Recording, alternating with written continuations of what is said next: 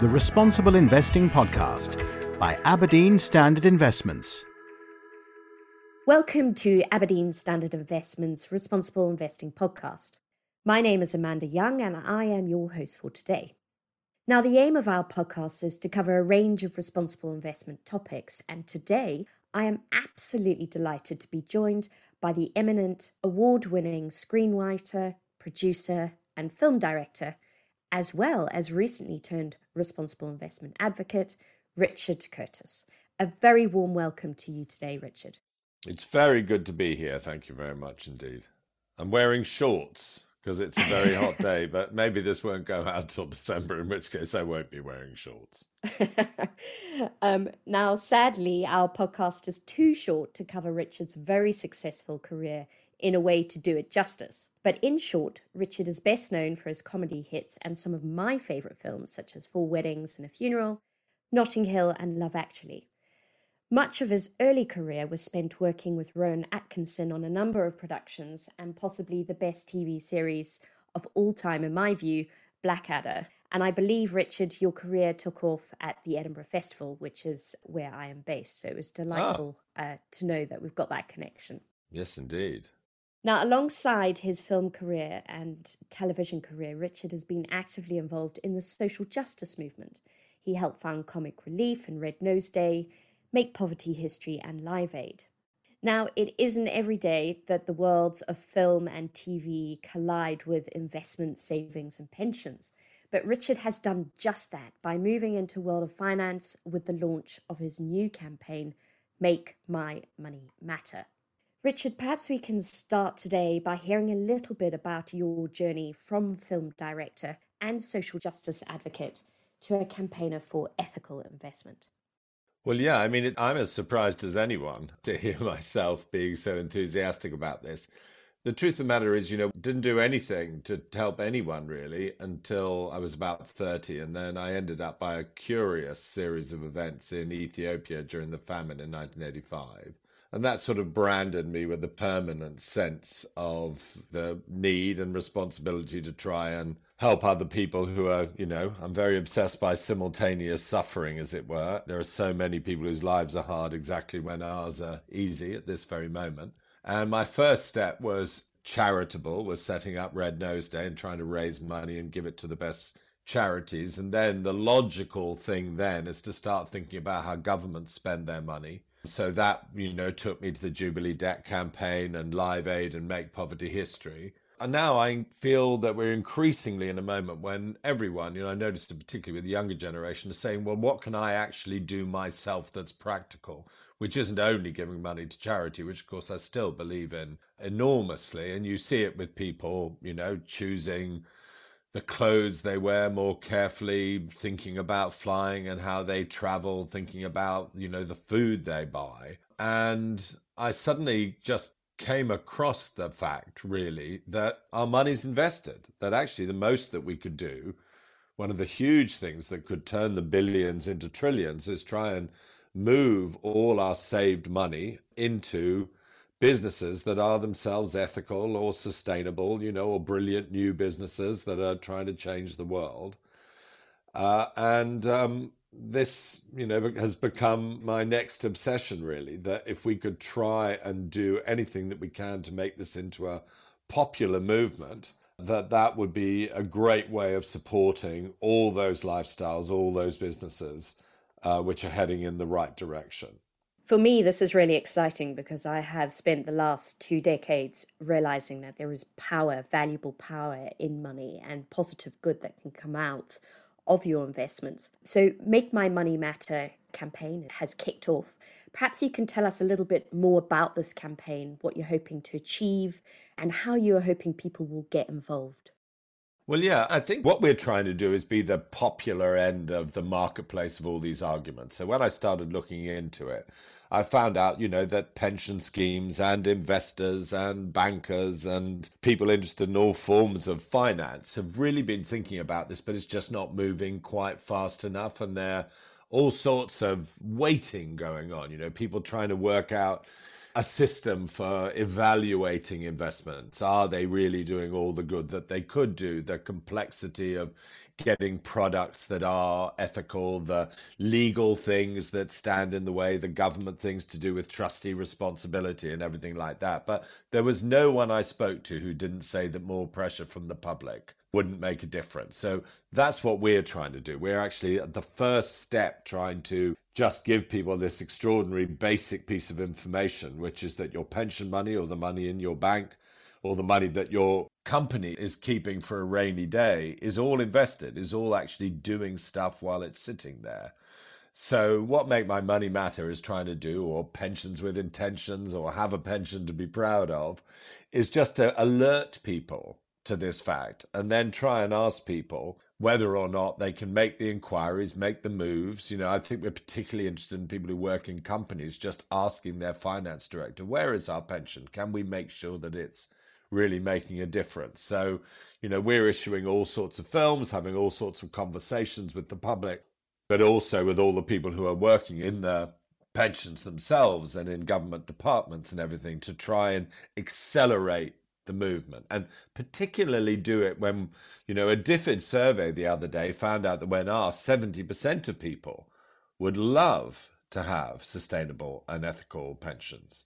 And also the other sort of big hurdle that I was worried about was is this a choice between value and values? You know are your ethics going to mean that you make less money. But the truth of the matter is that ethical funds have really done as well and better over the last few years. So that that is no longer part of it. You're not saying to someone this is a sacrifice you've got to make. So it really is a win-win situation and we're trying to let the public know. Now we all know it isn't easy to move your money from one savings platform to another or changing bank accounts. And in my experience many savers investors want to do the right thing but find it very difficult what do you think the most challenging thing within the finance industry is at the moment in allowing more ethical investment? Well, I'm going to say my answer, which is more pressure from the public. Um, you know, something that alerts them to pensions to the financial benefits actually of being the ones with the best products and those that are easiest to access and easiest to find out about. I mean, I think there's a big structural thing, which is can more default pensions, can more first choices be sustainable? That would be an enormous step forward.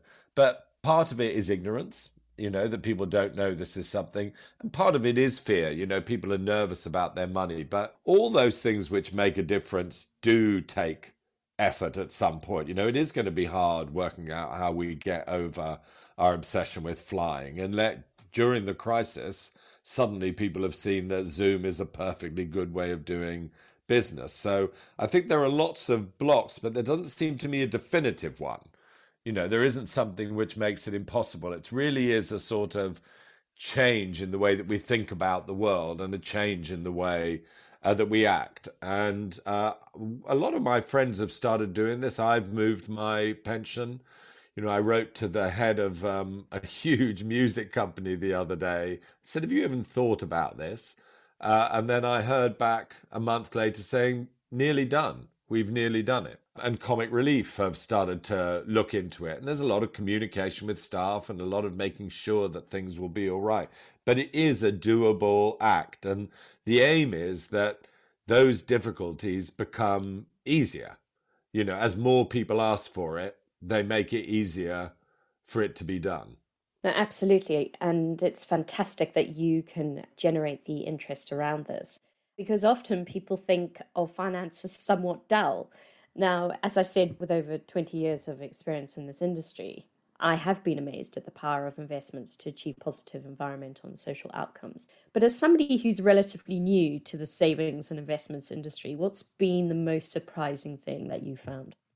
In some ways, it would be what we're talking about. I mean, this is very naive of me, but I think that when I started this journey, I thought that ethical investment sort of meant putting money into cooperative cocoa farm in Kenya. You know, I think I thought that was what social investment was. Uh, and the more I hear about it, you know, the more I realize one, how UK based it can be. You know, how you're talking about renewable energy, how you're talking about wind farms, how you're talking about affordable housing, how you're talking about affordable healthcare, you know. So I think one of it is realizing that it's not a kind of abstruse, slightly charitable thing, that it's about the structure of successful businesses. And it's particularly the moment you hear about, you know, I'm wearing Tom shoes at the moment. And every time you buy a Tom shoe, they make a shoe for someone else. It's trying to get investment into the most exciting and most progressive businesses. And I think that's for me been the big change that it's not a small niche thing, that it's a really big way of shifting um, the sort of balance of finance. And and I have to say, one of my most surprising things was when I went to a very serious meeting in the Guildhall where there were various government ministers and Mark Carney and David Attenborough. And everyone was saying that actually sustainable investment was probably the biggest opportunity for business since the industrial revolution. You know that this is a big thing. It's not a small boutique thing it's actually a way of recalibrating capitalism. And it's an extraordinary thought that, as it were, we could be part of that. It is exciting. And I think a business with purpose is something that we're increasingly seeing more of, particularly as a younger generation come in, entrepreneurs wanting to develop businesses that have a social purpose. I think that's really exciting. But when you think about ethical investing or investing ethically, everybody has a different set of ethics or values what's acceptable for one person might not be acceptable for someone else. So, have you got any suggestions for the listeners on how we're able to square responsible investment issues that are clearly not black or white? Um, yes and no, you know, and this has also been an interesting journey. You know, a lot of people would immediately just leap at fossil fuels. And then immediately you get the answer, well, wait a minute it's probably these big companies who are themselves going to be the ones who can do the most about renewable energy. They're actually key to that. So I think there are people who would be very purist about it. I don't use that term critically. And then those who wouldn't. And when you talk about arms, you know, the moment that I say this to my kids, they say, well, I don't want to be investing in arms in case you know, rifles end up being used by terrorists, as it were. But of course, they're key to our defense. So I think that it's a question of calibration. And that's where it's a double thing. You know, as the pressure from the public comes on, you actually will create an environment where there's more choice.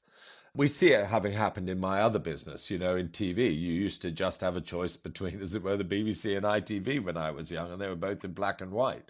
Uh, but you go on telly now, and it's not too complicated to find yourself somewhere where you're only looking at nature programs or you're only looking at American late night comedy programs, you know. So I think there'll be a journey, and I think it'll become easier and easier for people to make choices. But there are some fundamental decisions, there are some fundamental things, even if it just is that 10% of your pension goes into these ethical things, which I think is what happens in France, you know, from the word go.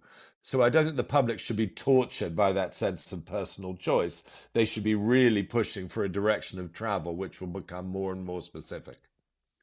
That's fantastic. I think the news this week just about BP moving much more into solar and green energy is exactly reflective of the point that you were making that some of these issues are quite complex. Now, my next question should be a relatively easy one for someone so close to film industry to answer, but I have asked all my previous guests for their book, film, or TV recommendation that they find particularly inspiring at the moment, particularly around social and environmental issues. So, is there anything in particular that you would like to share with our listeners that you think might inspire them? Well, I'm going to sneak this one through. Yesterday, I bought four copies of Olive Kitteridge by Elizabeth Strout, and I would suggest that nothing to do with ethics, that everybody reads that marvelous book, my favorite book of this century. Um, but I think that I'm going to say two books, um, very, very different ones. I'm very interested in the new book by my friend Rutger, Humankind, because it sort of shows the way that social change happens and the way that people are basically inclined to do the right thing, particularly if it's made easy for them. Uh, so I think that that's a really good book. And actually, I'm very, very inspired and have been for years Um, that's Rutger Bregman, by the way, by a book called Bury the Chains. Amazing book about how slavery was abolished, how that journey occurred, because that was in some ways a parallel situation. Everyone says it's going to destroy British business if you abolish slavery. Nothing's going to work. And yet it was an absolutely key part of the progress in human civilization. So I would say that those two, Humankind and Bury the Chains, are my favorite books. I mean, let me think about film. I mean, there's a great Netflix series called Dirty Money. Um, and I think that's a useful tonic. It's kind of fun, scampish series showing how companies can do the wrong thing and get caught. And I think that one of the things that makes that so exciting is when I was talking to Mark Carney, he said to me, the biggest risk for companies now is no longer a sort of dodgy third quarter profit report, but that if companies do do the wrong thing, they will get caught and it's a big news story now. Absolutely. So actually, doing the ethical thing is taking risk out of your portfolio and also, people want to work for companies that are ethical and consumers. There's a consumer revolution going on. So, I would actually say to people that if you want a safe pension, go for an ethical one. And also, there's no point having a pension to give you a happy old age if we're going to be inheriting it in a world on fire where, you know, flooding and mass migration are the order of the day. So, actually, the safest thing to do is to change your pension and support that kind of progress.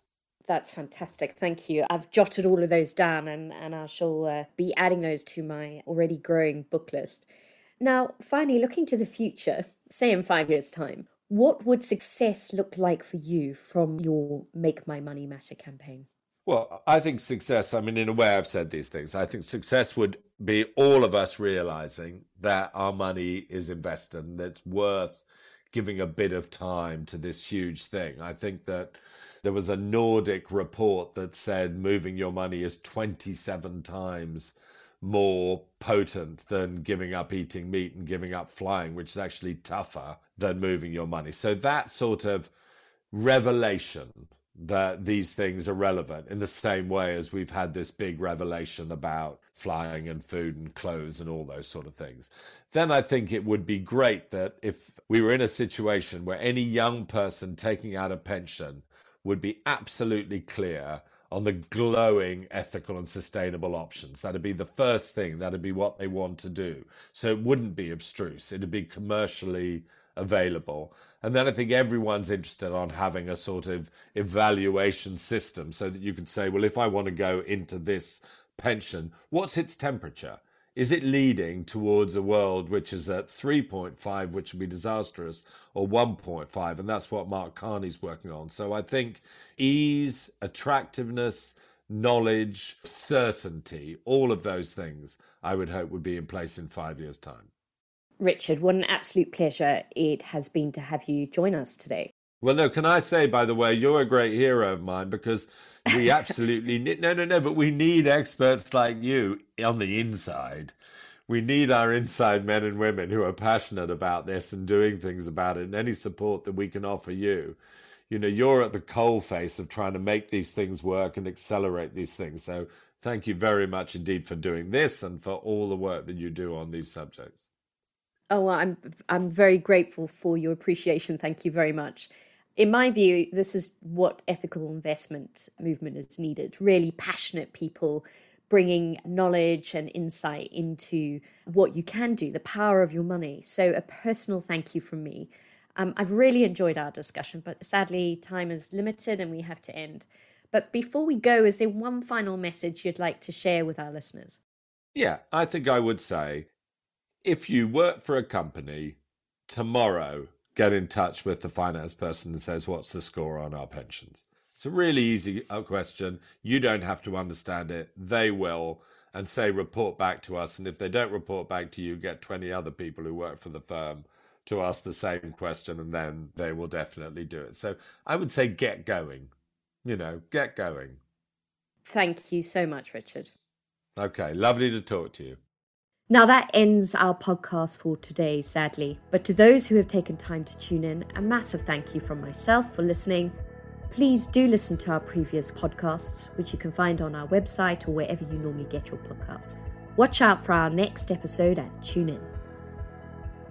Thank you for listening to the Responsible Investing Podcast, brought to you by Aberdeen Standard Investments. Please subscribe wherever you get your podcasts, and for more great content, visit aberdeenstandard.com.